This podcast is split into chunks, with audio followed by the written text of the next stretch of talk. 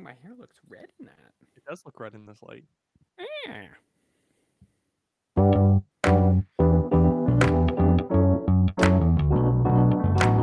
Powered by Riverside. Welcome, welcome, everybody. It is week nine, and my camera's doing something weird. It is week nine of college football. Welcome to the Fourth and One podcast, anchor.fm slash fourth and one on Instagram at Fourth and One podcast. Like I said, this is week nine. We are back. We are better than ever. Why is this a how dare I? I don't know. I just wanted to add it. You're because, you just know, you're not? just throwing things in. Excellent. So you're late to the party, and now we're just throwing random sound bites in. Wait for it.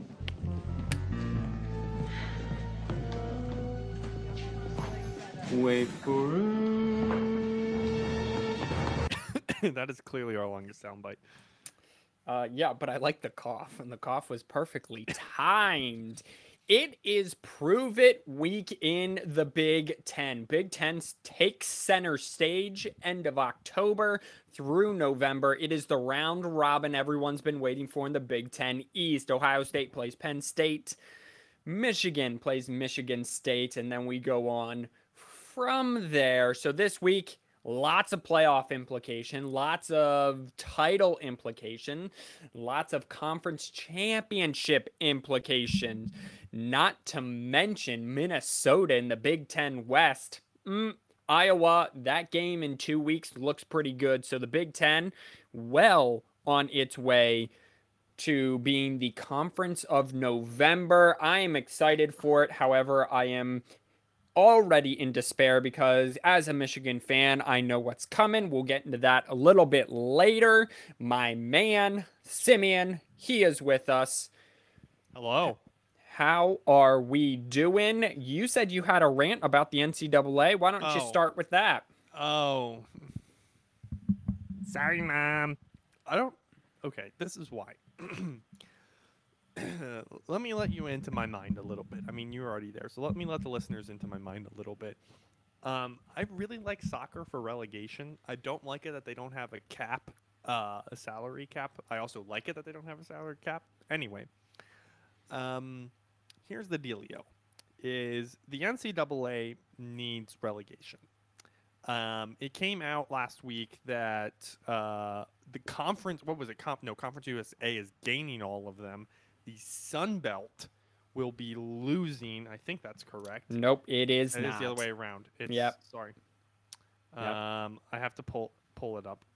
The the thing that I sent you here. It's not that far back here. Standings. Blah blah blah. Blah blah blah. Saturday. We te- sent a lot of text on Saturday apparently. Just gonna go ahead and piss down your leg. There it is. Conference USA future in doubt with four teams expected to join the Sun Belt. I got my conferences backwards. Backwards. Those are four teams with three more, two in the Sun Belt, uh, one FCS school, um, most likely going to be joining them next week. That FCS school being one of my, me and Micaiah's favorites that we will have to go to at some point. again. James there Madison. the James Madison Dukes, uh, the purple and gold. Shout out to Alex Messina. Um, and here's what made me think about this: is for James Madison, this is like absolutely crappy.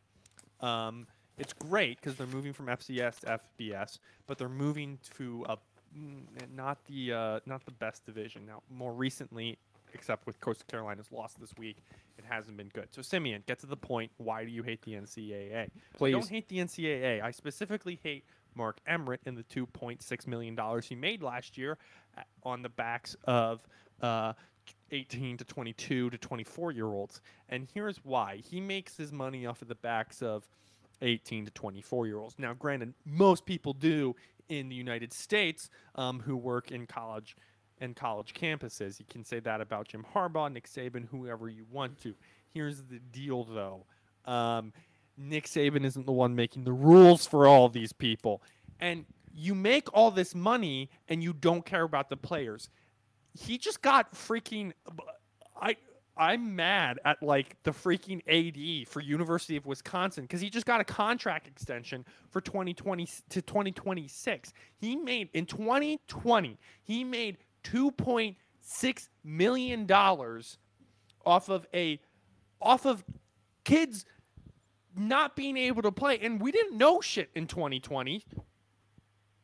Sorry, mom. We didn't know anything, so we we didn't know if they were all gonna die. So these kids went and put their lives on the lines because they wanted to for the love of the game, and this guy doesn't care. Michigan State sex scandal, the the Jerry Sandusky sex scandal, all horribly mismanaged under his administration, and they can do better. That's why I bring up relegation. Sports and specifically college sports in America could be so much better, but we have Mr. Emmerich over here jacking himself off with his oodles of cash that he's making Sorry, mom. off of the backs of 18 to 24 year olds because why not? Yes, I get it. You let and you let name like name image and likeness in. Yes, I get it. You made stuff easier. I don't care. I don't know what even you did this year. Actually, technically, he didn't even let name, image, and likenesses. He's leaving it up to the states, and he only right. had to do that because Congress passed the bill. Yeah. So I'm just very upset at how poorly administrated the NCAA is. Yes, I do think I could do it better. No, I don't think I would have to be a chancellor or a president of a state in order to do it. But we're not going to know because this stupid guy in Indianapolis, not Pat McAfee, just does whatever the fu- does whatever the f he wants because he can and we don't care because all these schools make all the money. And that's all we care about in the united states. We don't care about kids being okay. Like yeah make make your money but let a private business do it let school be about school and if all the sports i love i love all the sports don't get me wrong i love all the sports i love the fan bases i think college sports is the greatest thing in america but you don't you don't get to just do it because you want to make money. You have to do it for the love of the kids. You have to do it for the love of the game. And you're the National Collegiate Athletic Association, not the suck my dick because I make all the money. That's the end of my rant. Sorry, mom. All right. Well, um, yeah. So I'm not really sure what brought this on, uh, but uh, points were made. Thank you. You're a little late to the party here. I, Yeah, I've been I've been know- on the Mark Emmerich rant for you know. You want to know what brought this on? The fact that James Madison is going to screw themselves over because they're going to con- they're going to confer- uh so the Sun Belt instead of the ACC the AAC, you mean? or the AAC. Uh, no, I no, I don't hate it because that's where Appalachian State is. It, the Sun Belt is a nice kind of. I I, I don't hate it. I I don't. we, here, we have different in- opinions on that. I I The think Sun Belt is. I'm not. I'm not trashing the Sun Belt. This is what I'm trashing. If there was relegation in when 2007, is that when they beat Michigan? Yep. And then didn't the year after that they beat Penn State? I have no idea. No, no. They they beat Penn State Or once the they way were. around? They, They were Penn- no, they were in they were in the FBS when they beat Penn State. Uh, That's right. They moved up like four years after that, in like 2012 or something like that. If there was relegation, I don't know, like maybe a third to a quarter of those players on the, excuse me, on the defense and offset, offensive side of the ball at Appalachian State that year that they beat Michigan went on to be in the NFL, which means they were NFL caliber players at an FCS school at the time, which means they could, if if they got relegated up, if they got promoted somehow into the top 25, Appalachian State possibly could have gone on a run. We don't know. Yeah, yeah. Uh, correct. I, I mean, Appalachian State went on to win the FCS championship that year. I- it's it's kind of difficult because you do get these one of one of uh, um these lightning in the bottle things. Now, more recently, it's kind of been you can see that the talent level is, is starting to be more equal. Like Iowa, Iowa State always loses to some or is in a close game with some FCS school every year. Right. The Big Ten really had really since 07 has really all but outlawed FCS schools playing in the Big Ten. Not not only because they're afraid because these FCS schools might beat a Michigan again, but because of the brand, it, it's not good. It it doesn't make for good ratings. But uh, other other teams like or other conferences like the SEC and the ACC and the Big 12 still play FCS schools and just route them and just and again, but they have to pay the schools to come in and get absolutely blown up. So Michigan, when they played Appalachian State, they probably played uh, paid them at least quarter of a million dollars to come in and beat them. Right. So I I understand what you're saying. Yes, Mark Emmert, he, he is he is worse than Roger Goodell. People need to get on board with that. I understand. I'm just I understand what brought this on. I'm just a little confused by it when we have such a big week ahead of us in college football. Kind of derailed us a little bit, but you know, that's what that's why we're the worstest podcast on the interwebs because that's the kind of stuff we do. And we and we move on from it. So And we move on. Alrighty. Well, Simeon already touched on it, but I'm gonna touch on it again. Florida Atlantic University, Charlotte, North Texas, UTSA, Roadrunners ain't no by the, ain't no by the way. Uh, Rice, UAB, all joining the ACC from Conference USA, and then it gets worse for Conference USA. Southern Miss also goes from Conference USA to the Sun Belt. So the Conference USA is down to I believe six teams, Right and now, you yeah. have to and, and you have to have six teams to automatically qualify for the for March Madness. So this really doesn't affect football all that much. Well, I mean it does in a sense, but this affects March Madness. So there are six other teams. Conference USA is looking at FCS schools. It's looking at some schools from other conferences. It's looking at a lot of independents right now, Liberty being the main one, Army being also in there. So, uh, but I do agree that Mark Emmerich has done a bad job kind of. He, he leaves everything up to the conferences. There's no over Hierarchy. oversight in these teams moving and now you might have a death of a conference a conference that has produced some good football schools. I mean there, it, there's no they, they produce good football. I mean, UTSA, there ain't no. FAU, they've been solid when Lane Kiffin was there. Charlotte's been solid. North Texas, UA, UAB didn't have a program four years ago, and now they're now they won Conference USA a couple years ago, and they have this brand new stadium. And you're just letting. I mean, the AAC, we said at the beginning of the year, might be better than the Big 12 top to bottom. The AAC, and Yep. so this is not a joke of a conference, and so this conference thinks that these teams in Conference USA can compete both academically and athletically on the field to their standards.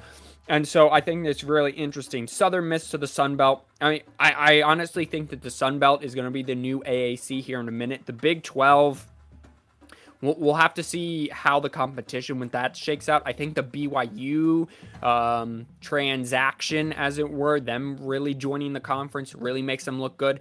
I people are like, well, Cincinnati, it's going to be a good pick for Cincinnati. Well, the thing is, once Luke Fickell leaves, are Cincinnati's going to be the is Cincinnati really going to be the same team? I highly doubt it. But Where are the other schools going? I thought they were going to the Sun Belt. I thought they were all going to the Sun Belt. Isn't that what the article says? Aren't No. All of those schools going to the Sun Belt? No, the FAU, Charlotte, North Texas, UTSA, Rice, UAB are joining the AAC. Oh. Yeah. I missed that, but that's because a bunch of their schools are leaving to join Are the for the Big 12, right? And then and then the Sun Belt just poached Southern Miss from Conference USA. So the Sun Belt is getting stronger because Southern Miss is a is a quality school there. All right, Matt Wells staying in that. Matt Wells, the head coach of Texas A, not Texas A&M. Nope. Woo! Texas Tech is out. He has been fired. They are five and three on the season. So, um, Mr. Cumbie, the ex quarterback, will take over. Uh, the offensive coordinator will take over head coaching duties. Uh, Matt Wells was 13 and 17. Really, what got him fired, even though he's having a winning season, is the fact that he is in conference play. He's been absolutely trash. Like he's won very little conference games, and so you have to compete in your conference in order to keep your job. Simeon, you heard Tom Brady threw for 600 touchdowns. Yeah, He is the fir- Mike Evans apparently. yeah, he he is the first quarterback to do so. Mike Evans then promptly gave the ball away to a fan. So, that ball is worth an estimated million dollars. So what they did to get Sorry, my dog. In order to get the ball back, they negotiated. He is going to get Tom Brady helmet and jersey. Fair. Mike Evans jersey and cleats signed, a signed another uh, game ball, a Bitcoin from Tom Brady, Dang. one thousand dollars to the Buccaneers team store, 2021 and 2022 Buccaneers season tickets. And I like that this is Tom Brady negotiating all of this. Like the Buccaneers just came in and just gave the keys to the franchise to Tom Brady and be like, you know what? Just do whatever you want as long as you win us Super Bowls. So anyway, this fan does work out. He also got a, like I said, a game ball signed by a bunch of the players, and and people are saying, well, he should have held out, you know, for and made Tom Brady pay him a million dollars. I I like what this fan did, and I really like what the Buccaneers and Tom Brady and Mike Evans did to comp this guy. Listen, this guy, it, it's worth more that interaction and that experience way more than holding onto the ball because I think if you hold on to the ball and be like, no, make Tom Brady pay me a million dollars for the 600 touchdown pass, like you look like an asshole. Yeah. You- and it just goes to show you kids, don't be an asshole. The guy And who ha- great things happen to you. the guy who he has a YouTube a big YouTube channel now, um, baseball YouTube. He ended up catching Derek Jeter's like whatever that was. It was like his 1000th run or whatever. Okay. like this huge milestone. Dude still looks like an asshole. Like to this day, Because like, he, I I he held it. He held on to it and made them like donate like $150,000 in order for them to get the ball back. Mm. Like it was a huge deal in in, in Yankeedom. Um, so yeah. Anyway, Well, and this, all of this stuff that he got is actually worth more because if he would have held on to it and made Tom Brady give him a million dollars, he would have been taxed on that. Yeah. You can't get taxed on memorabilia. You can't get taxed on gift cards. right. As long as he just doesn't sell it. And as soon as tom brady retires the tom brady uh, helmet and jersey are going to be worth more than the ball combined. So eh, the dude the, the dude made out. All right the nfl has done a couple things that has raised some uh, some eyebrows here. So the NFL is not releasing the report of sexual misconduct in the workplace that they are currently investigating for the Washington football team. Roger Goodell says it is n- it is because they want to protect the individuals. That's a bunch of bullshit. It's because the owners don't want him to because I'm sure it goes on in all 32 teams. The lawyer then for the people who came forward said no, they want they want this report to be exposed. They want everyone to know what kind of goes on in these workplaces. So again, Roger Goodell looks like the bad guys, but this is all the owners just pulling the strings of Roger Goodell.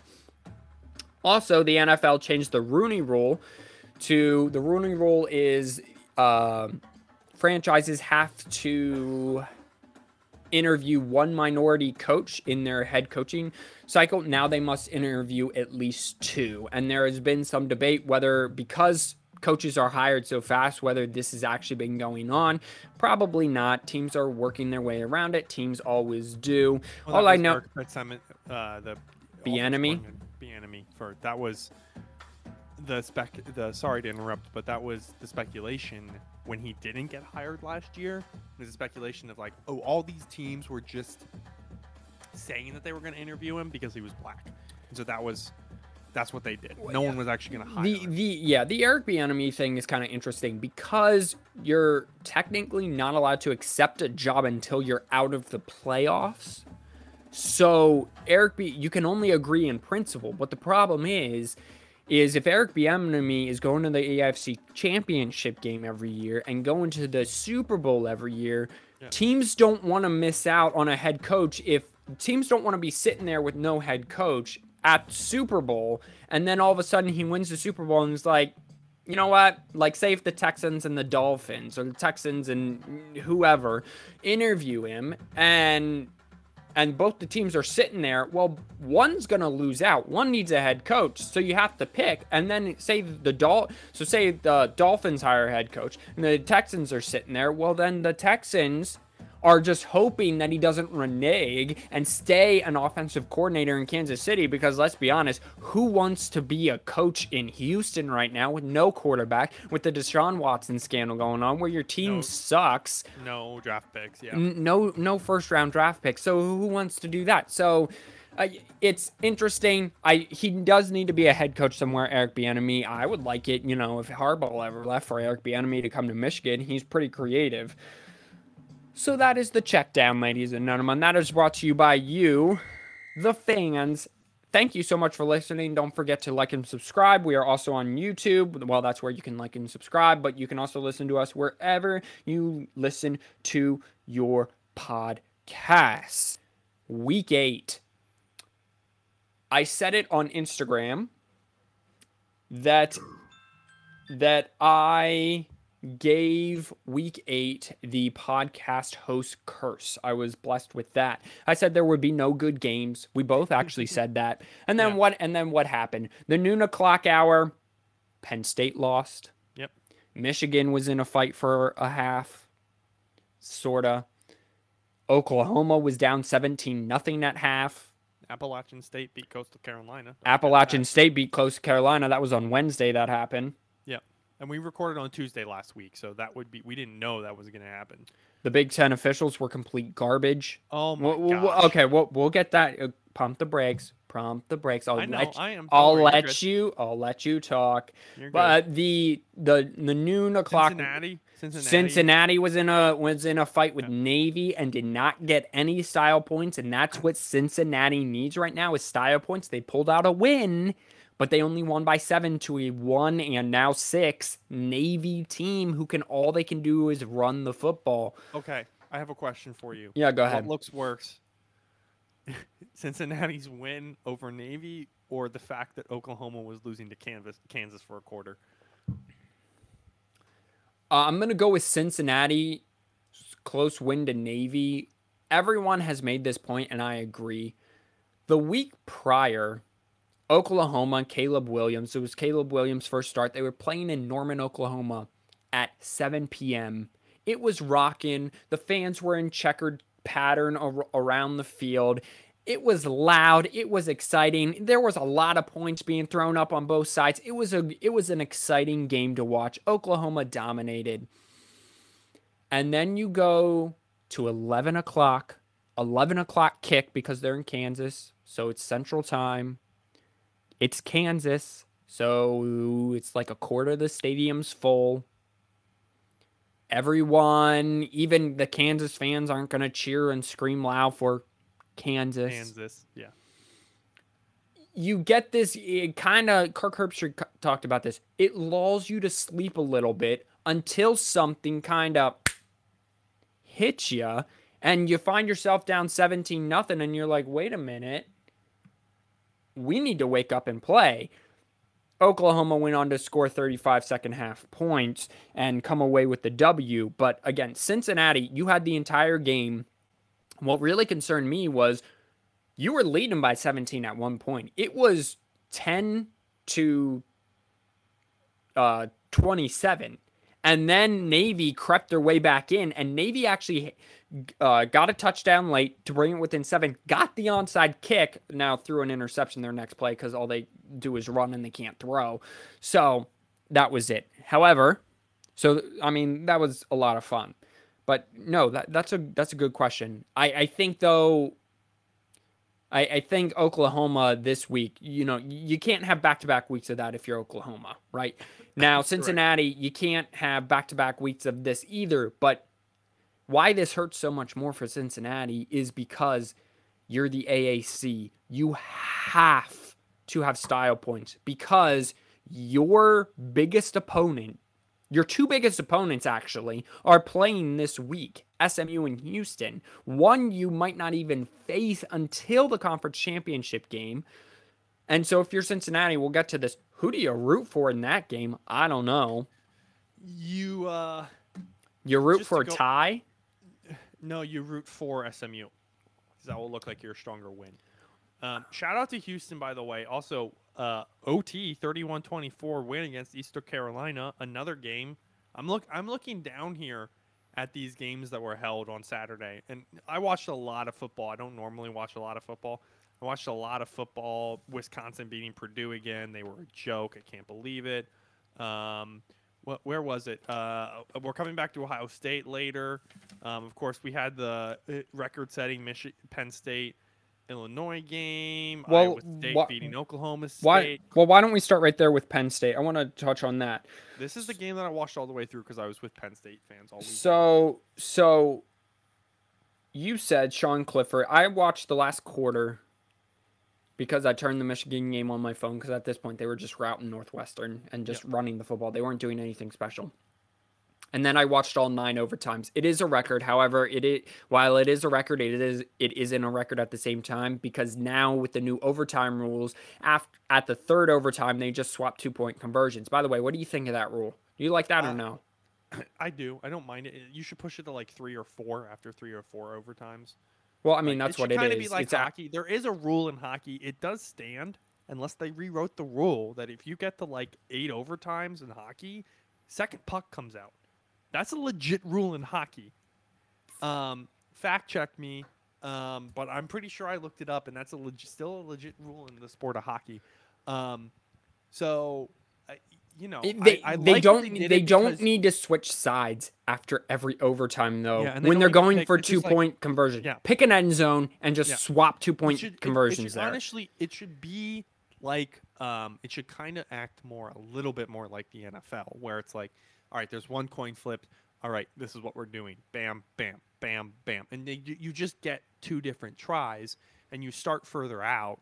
I think after ten, you should bring on the field goal kickers with no blockers, and you should start at 50 yards, and the first person to miss, you know, first person to miss the other There- team. there are i liked it again the only thing i didn't did like I didn't- was, I was that was that they did that they kept literally it was a two point conversion then the other team got a two point try and because then it was illinois and, down to the and then field. we took five minutes to walk and switch ends and i'm like just keep it out an end zone Yeah. just pick an end the home team gets to pick the end zone that overtime that the two point conversions are played in if that's the student section well then sucks to be illinois because you're on the road beat them in regular time yeah It- it's like soccer. It's honestly more like soccer. For uh, for most of the game, you have to, your fans are on your side. You have a twelfth man on the field. Right, right, exactly. So that's the only thing. But anyway, let's get into the nitty gritty here because Yeah. we're already at a half an hour.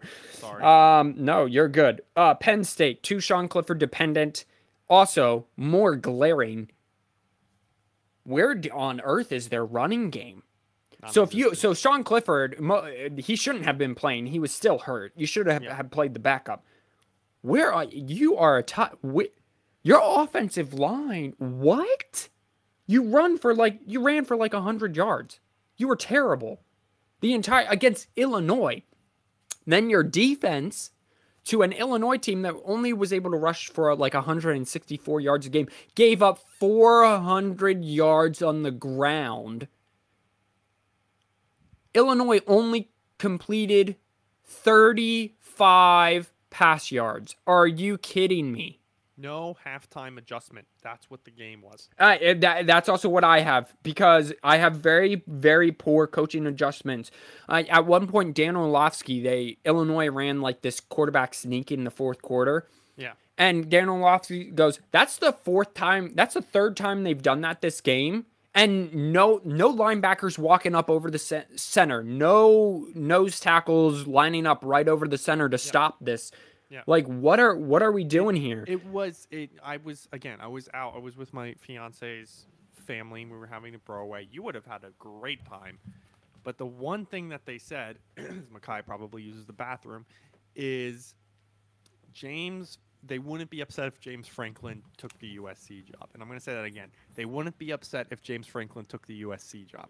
no, That's well, Penn State fans are at. Well, right that that's kind of what I wanted to touch on here because this is setting up great for uh, James Franklin. Listen, Penn State. Now, I'm not sold that they. I'm not sold that Michigan will beat them, but they're looking at possibly a Michigan State loss on top of the two that they already have: a Michigan State loss and an Ohio State loss. Yep. Plus, they have some other pe- people on their schedule that I'm sure that they they can get beaten by. They're looking at a minimum probably of four losses because they're probably beating either Michigan or Michigan State and they're losing to the other one. So they're looking at a minimum of four losses where you were ranked third earlier that year. That is unacceptable. And you looked like you were ranked third. yes. That's the I mean, you fooled me. Right. You- well, I, it, really was. I think it was a mix of Sean Clifford, his arrogance carried the team, to use my Well, soon to be father-in-law's. His baller skills. Yeah, sure.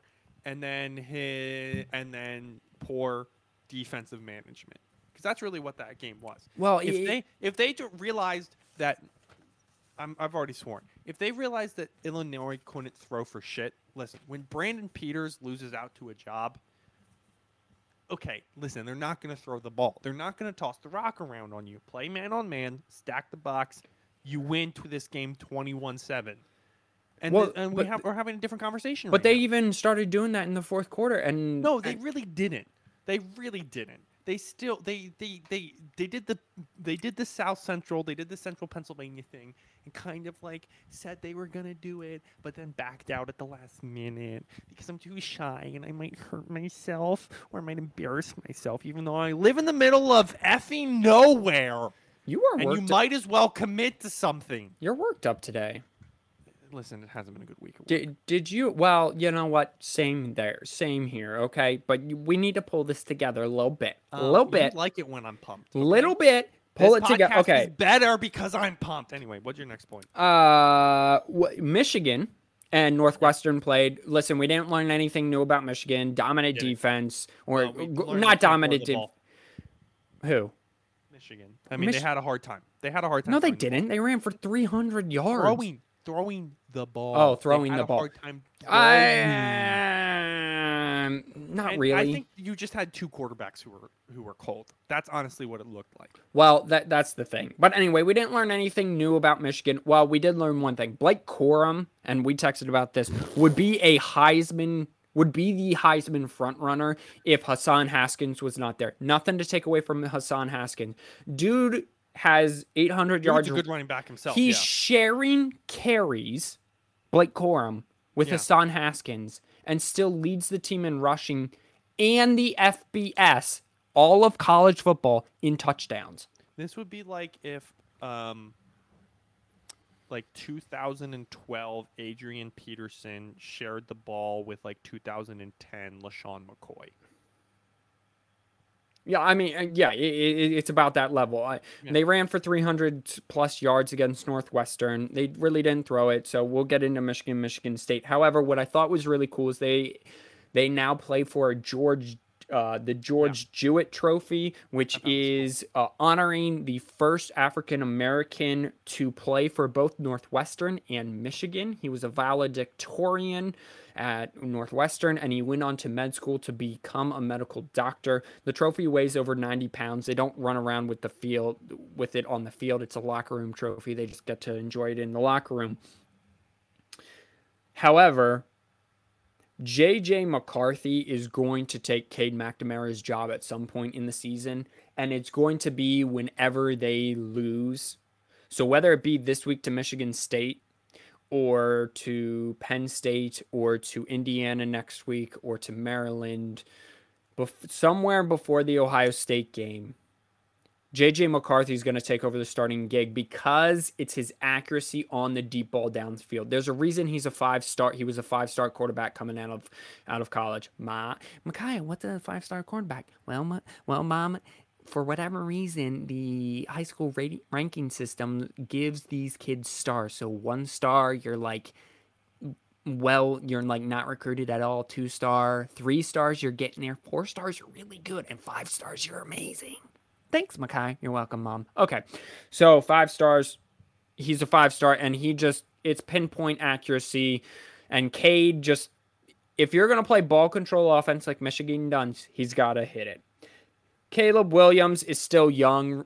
If any of you saw my Instagram video or post. You can go watch it. I really detail how he's young. He, they were down 10 nothing to Kansas. He had a check down of Kennedy Brooks in the flat. All he had to do was dump it off to Kennedy Brooks, and Kennedy Brooks is running for 20 some yards because no one is by him. He had he's one on one with the linebacker. Kennedy Brooks is winning that nine times out of 10. But all and instead he throws a deep ball for an interception. He's still young, he's still learning. Will that cost Oklahoma later down the road against an Iowa State now ranked, against an Oklahoma State great defense, not so much offense, but good defense. We'll we'll have to see. But that was really it was really a learning process for Caleb Williams on Saturday and you know he'll get better. But uh, there was a bunch I clicked into the game a bunch where he would have Kennedy Brooks in the flat with no one within 15 yards. You have to dump that off. I mean Baker's dumping that off nine times out of ten because that's just eat. Oh, keep the chains moving. You know, yeah. Cade's dumping that off. You know, all the top quarterbacks, Stetson Bennett of Georgia, C.J. Stroud, front runner for the highs. You know, a lot of players move on. Okay. All right. Well, fair enough. Uh, the officiating crew or the Big Ten officials. Two games. Uh, in the new in the noon games. Yeah. They were trashing the Northwestern Michigan game. Definitely. Like they they took away a Michigan a Michigan sack.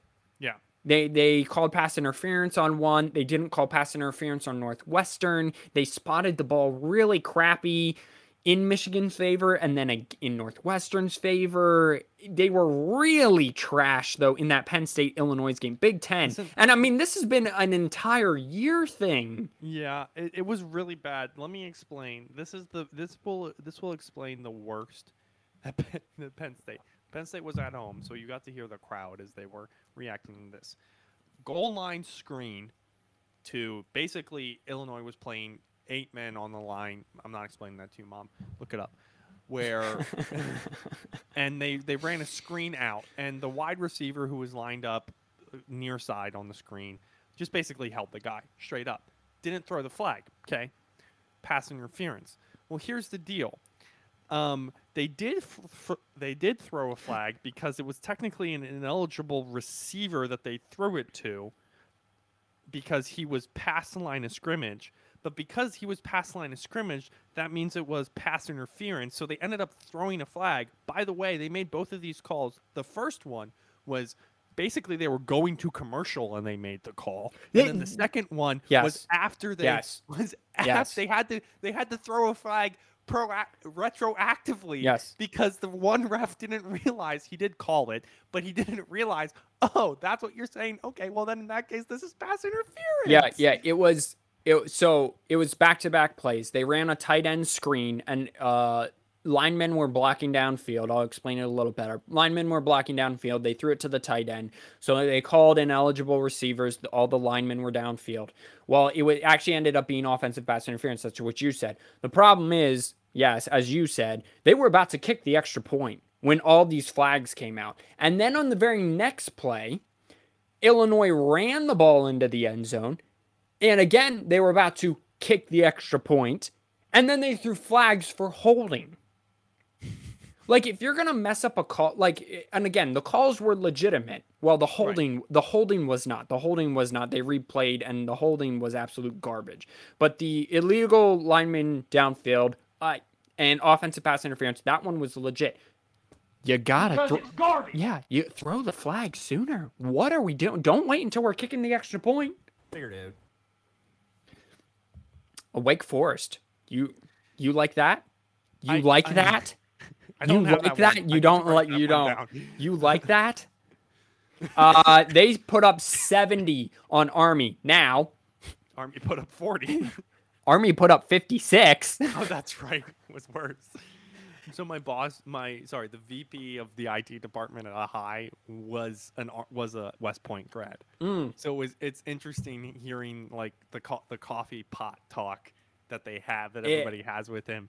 Dude, that one was hilarious. We were texting back and forth just for that reason, I'm not ranking them higher than Wake Forest is because they let Army put up that many points. it- so Wake Forest is is taking the Oklahoma of two years ago approach, which is all offense and very little defense. They're gonna be like, yeah, well, we're gonna score 49 as long as you score 48, we're golden. So.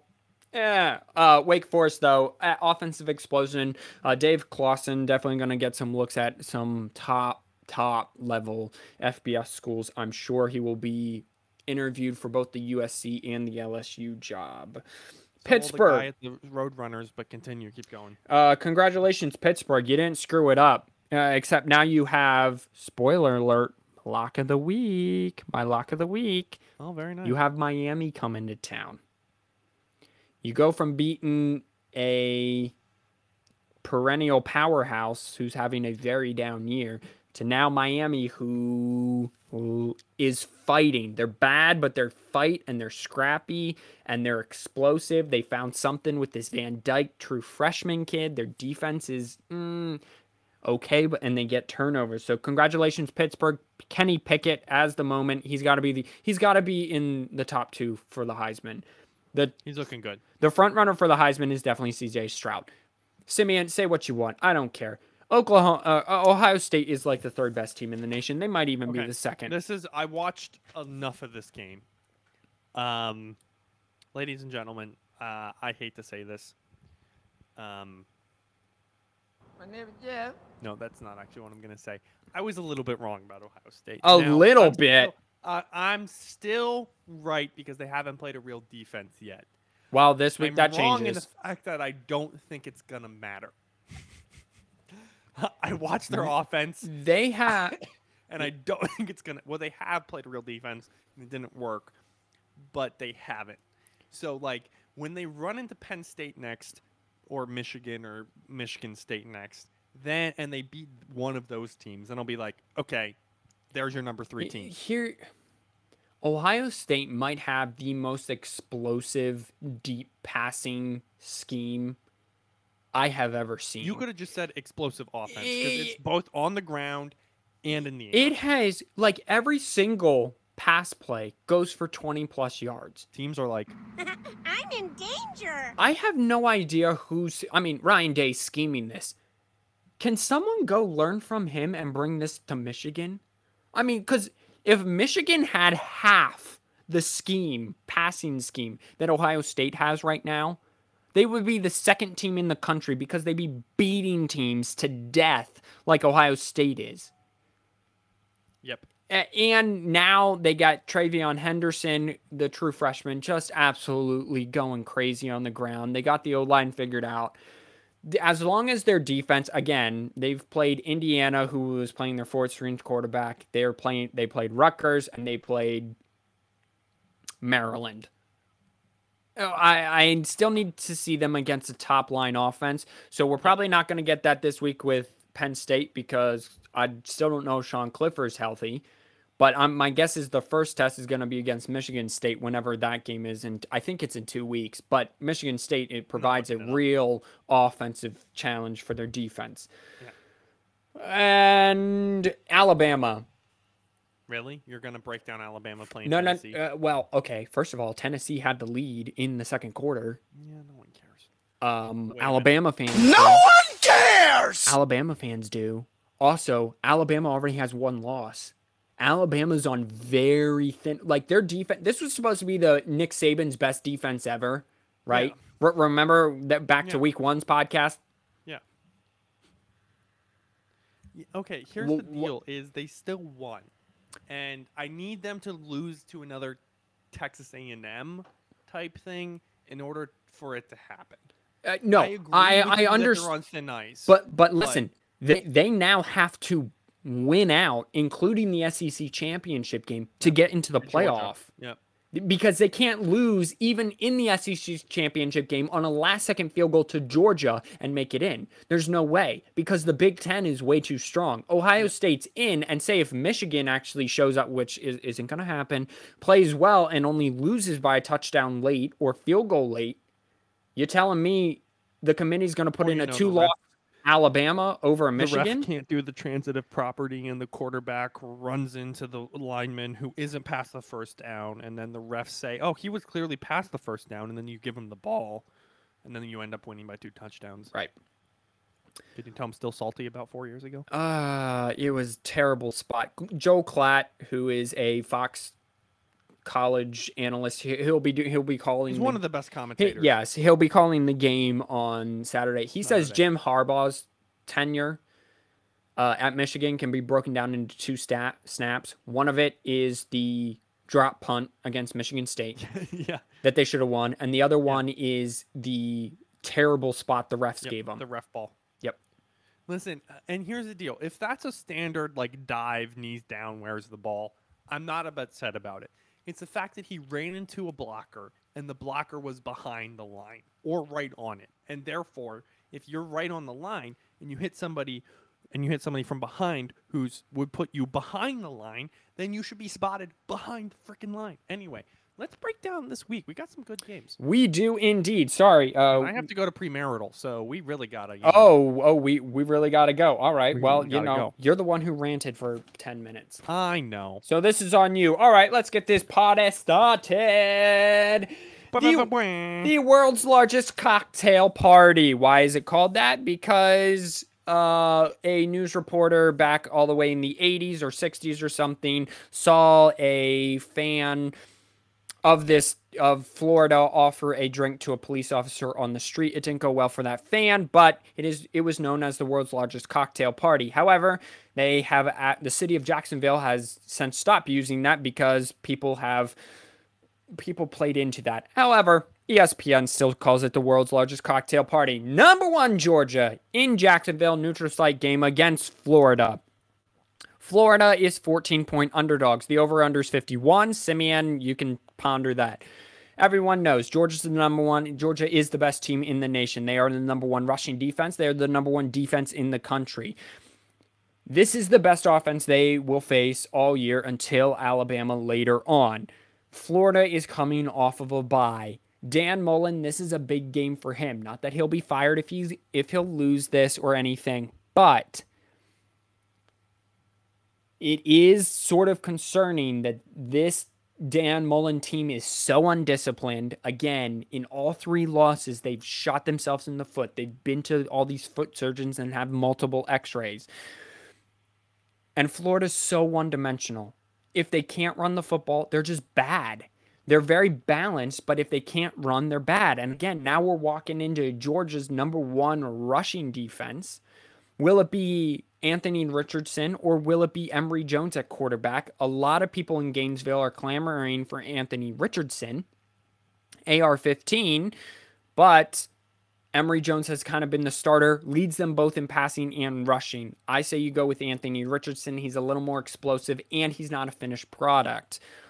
Can they throw that? Can Anthony Richardson throw the ball against Georgia's defense? Really, there's really no doubt who's going to win this game through all the spheres. Now, watch me say this and provide the uh, podcast host curse. But Georgia, it's whether or not Florida can keep it within two touchdowns. So, Simeon, over under 51. Here's the thing. I think that's an under, and I think it's a Georgia outright situation. I don't believe in Florida enough. So, And so, so Georgia the under. covers. Georgia Yeah. covers. Okay. If- Um, if, if here's the deal, I think it sounds weird because they're still because math, and that's not how math works. But if Florida, if Florida gets you know loses by ten, I think you could get over. But I'm still taking the under. Uh, also, everyone, I was three and one last week. So after a few mediocre weeks and a very down week two weeks ago, three and one. Now my lock of the week didn't hit.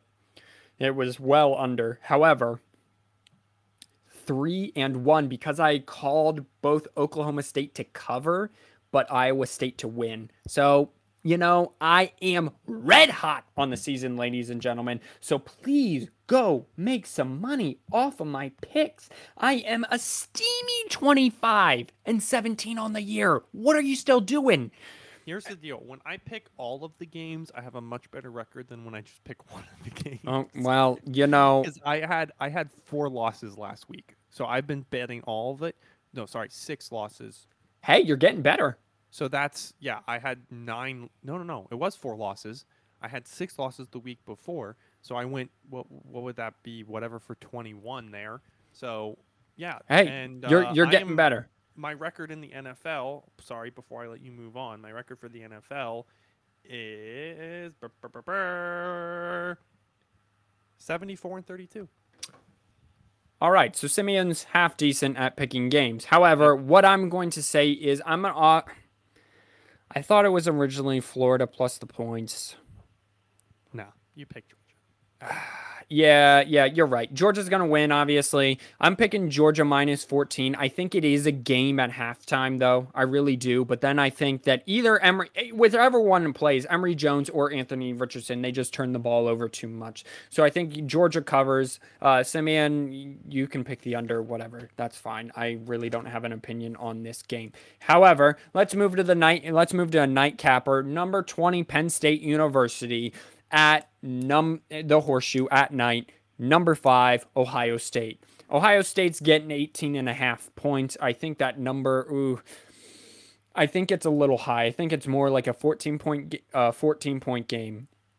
Again i kind of touched on it. This is the best defense ohio state's going to be play playing all year. The only reason I'm going to be watching this game is to see if Michigan stands a shot later in the season or if Ohio State's just going to muck duck the heck out of every single defense they play. Because if Penn State can't slow them down, then ain't no way Michigan's going to be able to slow them down because Michigan's offense is too much ball control based. So the more they give it back to Ohio State, it's touchdown, touchdown, touchdown, touchdown.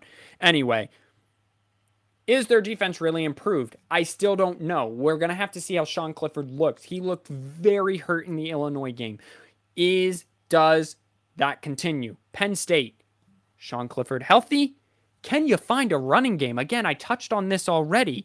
I have coined this game the game that Micaiah hates because I don't know who to root for. I just I just root that something happens and year, both yeah. teams lose. Most of the time I end up rooting for Ohio State because Penn State fans are so obnoxious and it kills my And soul live in Pennsylvania, not Ohio. and we live yeah. in uh, Pennsylvania. However, I think I might just root, just watch this game and just kind of root for whoever. Now, if it's close late, I'm going to be rooting for Penn State because I want Ohio State to lose. Two losses kicks Ohio State out.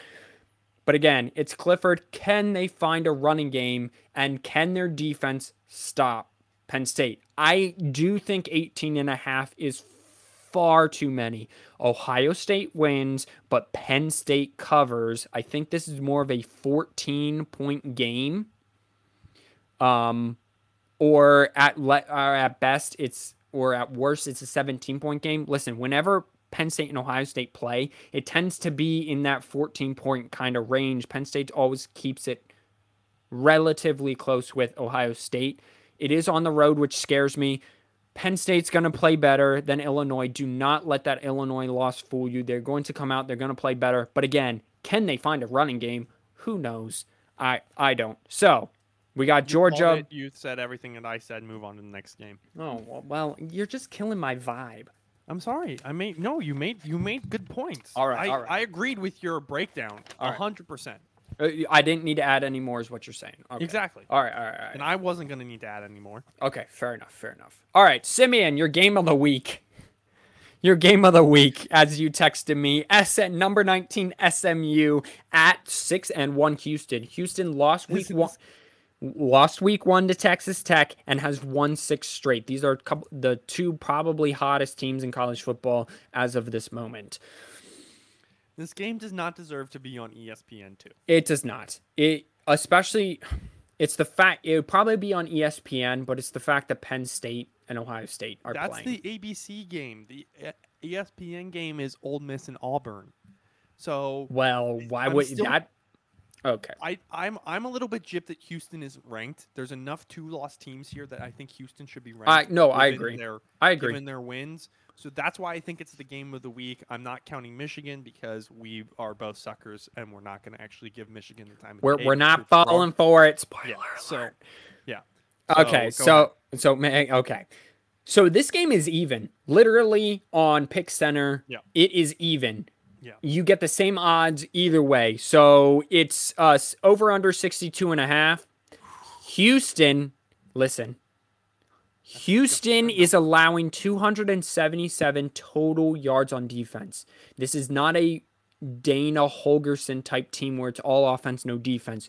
They're winning with defense. They allow 173 pass yards a game now. SMU in that air raid system passes the ball for 395 yards a game with Tanner Mordecai. Tanner Mordecai it leads the F lead yes, he was at Oklahoma. Leads the FBS in total t- in um passing touchdowns. He has like 5 interceptions, 29 touchdowns. 29 touchdowns, seven interceptions. Seven. Okay, I was close. SMU's defense, because they average almost 600 yards offensively, they're giving up 400 yards a game. So Houston's going to get theirs. So Simeon, uh, oh, real quick, the over under for uh, Penn State, Ohio State was 60. Under, over, not touching. Uh, over. Okay. Uh, listen, if Ohio State's good enough to put up 30, it's whatever Penn State does. So whatever Ohio State's going to make up for whatever Penn State doesn't lay down. Okay, all right. I, I would say under just be. I'm gonna say under for that because I I don't know if if you if you can't even question mark. Yeah, yeah. uh, Is Clifford gonna be Clifford or is Clifford gonna be Sean Clifford? Right. Which is kind of anyway. So the over under for this is 62. Ponder that for a little bit. Who does Cincinnati root for? You say SMU. I actually say Houston because you want Houston. Houston gets ranked if they beat SMU. And Yeah. assuming then they can continue on this trend, each team will then only have one loss. If Houston has two losses and they lose close in the champion or they lose close in the championship game to Cincinnati, a losing close to two loss Houston team unranked at the time because they will be will look worse Oh, I see what you're saying. you, you see what I'm saying? So I think you want both the teams only to have one loss and one SMU to lose to Houston, yeah. and then Houston, and then you blow out Houston because that looks better then. Um, I don't don't. Here's the thing: is yes, if you're the uh, the American Conference, you're also voting for Houston to win as well, um, because then you have a more even, and you'll have. I think you'll. I think you'll still have three ranked teams, even if Houston, even if SMU or Houston's close to 24, you'll still have three ranked teams in your conference.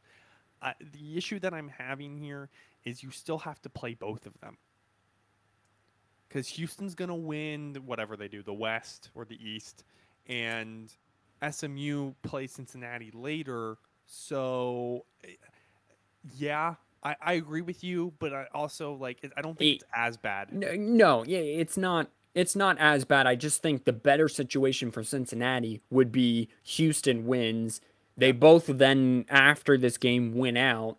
Cincinnati beats them both. They both have one loss. They'll both still be ranked because I don't think SMU, with the loss to Houston, would drop out of the top 25. Right. Yes. And Houston would enter, so they both be ranked. That's what you want. If Houston loses this game, Houston's not getting ranked. And so then you, even if you beat them, you beat an unranked Houston team. Congratulations. I see what you're saying. I right? And you only beat one ranked team. So anyway, it's for style points.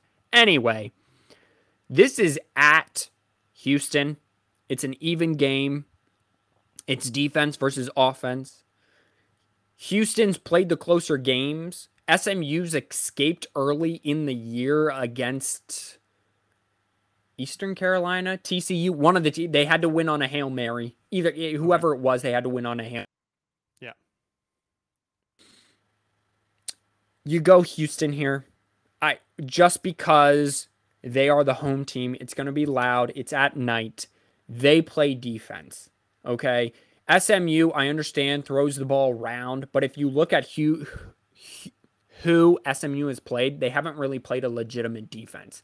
Like TCU was the biggest game or biggest team they've played, Yeah, and you're 100% correct. and TCU's defense is trash. Yeah. Right.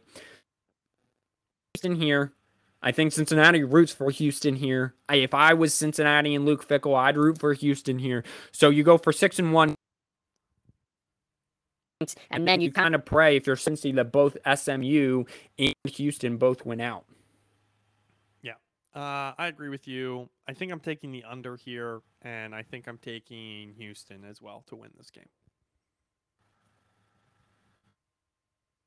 Nope. Did I lose him? Excellent. So Simeon hits the under. Okay, Oh, so no, the game was writing down. Oh no. Yeah. We're good. Still you here? can hear me. We're good. You might just be. Yeah, you Okay, are. You're we're good. we're good. Yeah. All right. Excellent. Uh, Uh, I might be back. Anyway, so Ole Miss at number 18. Auburn.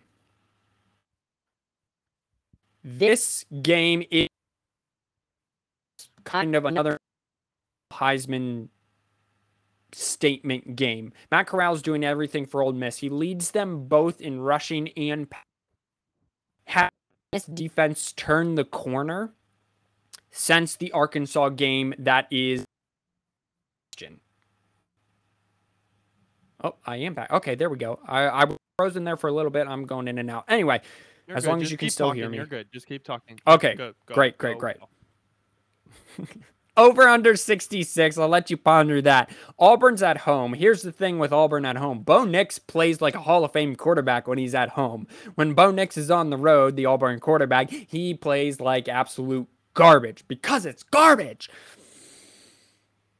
Can they stop Ole Miss's running game? Because Ole Miss Because it's garbage. like every other team, like the motto of the podcast, it's easy to win football games when you can run the football.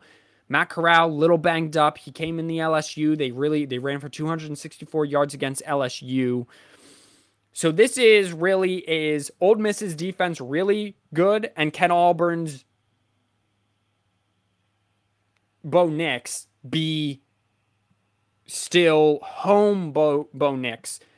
So this is who do you who do you trust more? Do you trust Matt Corral and Lane Kiffin, or do you trust Bryan Harsin and Bo Nix? By the way, Ole Miss is the 10th ranked team and is the underdog at two and a half. So, with that being said, Simeon over under 66. That's going to be close. Um, I think because we're in Auburn, I'm going to take the under, and I'm going to take, but I'm going to take Ole Miss to win because I think they're the more complete team than uh, Auburn is.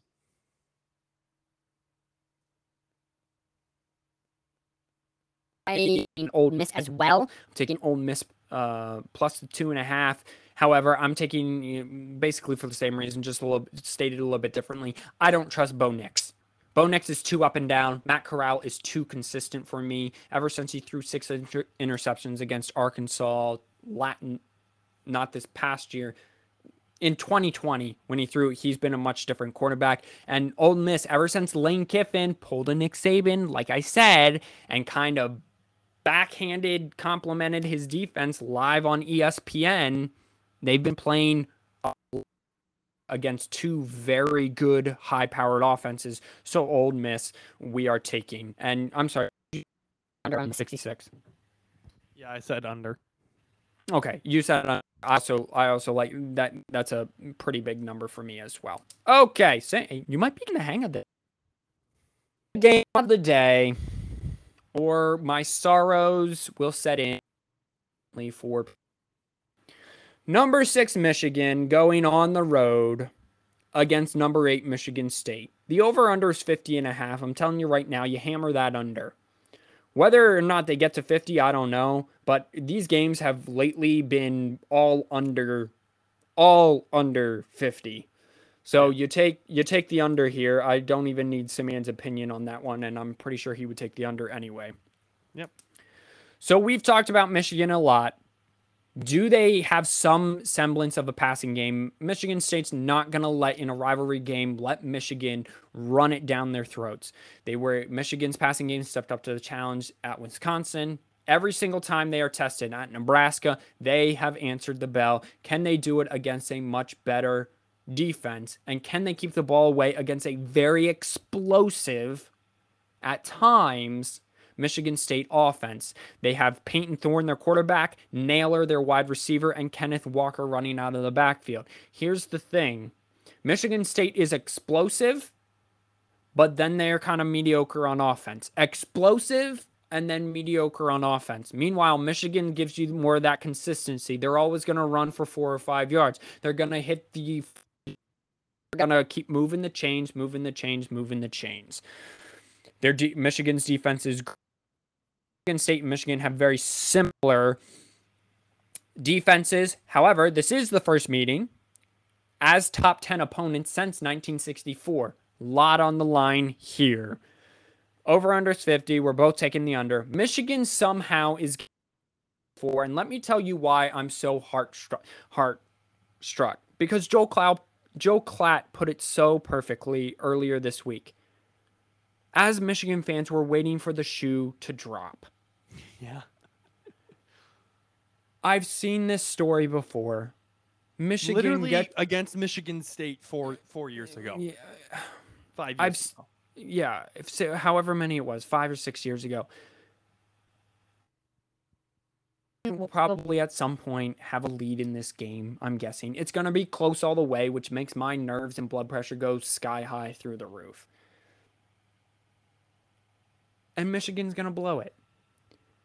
And as a Michigan fan, I cannot tell you in good conscience to bet Michigan. I'll be happy to be wrong. I will take the My total picks thing, and I will take the loss and move on with joy. if it isn't. I know it's coming. My, And why? Because why are you so depressed this week?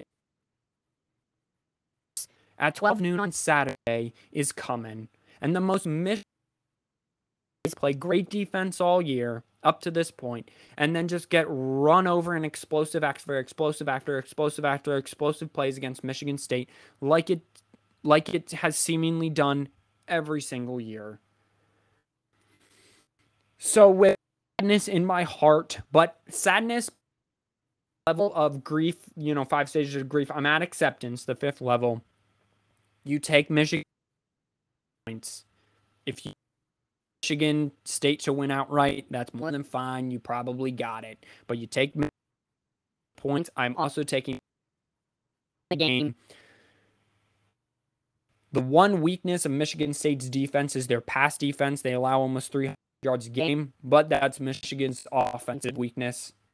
Simeon are But with with Michigan State wins. It's okay. There's a, two things. I'm positive. I'm I'm optimist, unlike you. This is my last thing. Last two things. I'm an optimist, unlike you. So I think Michigan's gonna win. It's a tale of two defenses, and if you like running the ball, you're gonna love this game. If you like old-fashioned football, you're about to love this game. Um, so I still think because I think Michigan has the better defense. I, they seem to be more complete. They seem to be better, more team defense oriented. I think Aidan Hutchinson is a top five pick, um, if not top three. So I, i- it's who can run the ball better and who gets that one or two big throwing plays that you're going to get, and who can get a takeaway or two. Uh, perfect example was Michigan State against Michigan in the big house under the lights. So that's my that's my final say. Did I lose Micaiah? I might have. Nope, I didn't. He's still there. I'm, I'm hanging on barely. I'm hanging. barely here. Okay. Then wrap it up. All right. Uh, okay, so we're wrapping up. So, oh, go ahead. Yeah, there you go. I was just gonna say Makai has an old computer, so it's it's starting to die on us. Uh, I'm gonna go ahead. Yeah, there he goes. He just fell off. This has been the fourth and one podcast. Um, Micaiah just fell off. I've been Simeon. Thank you guys so much. We'll see you guys next week. We're looking forward, and hopefully Michigan wins.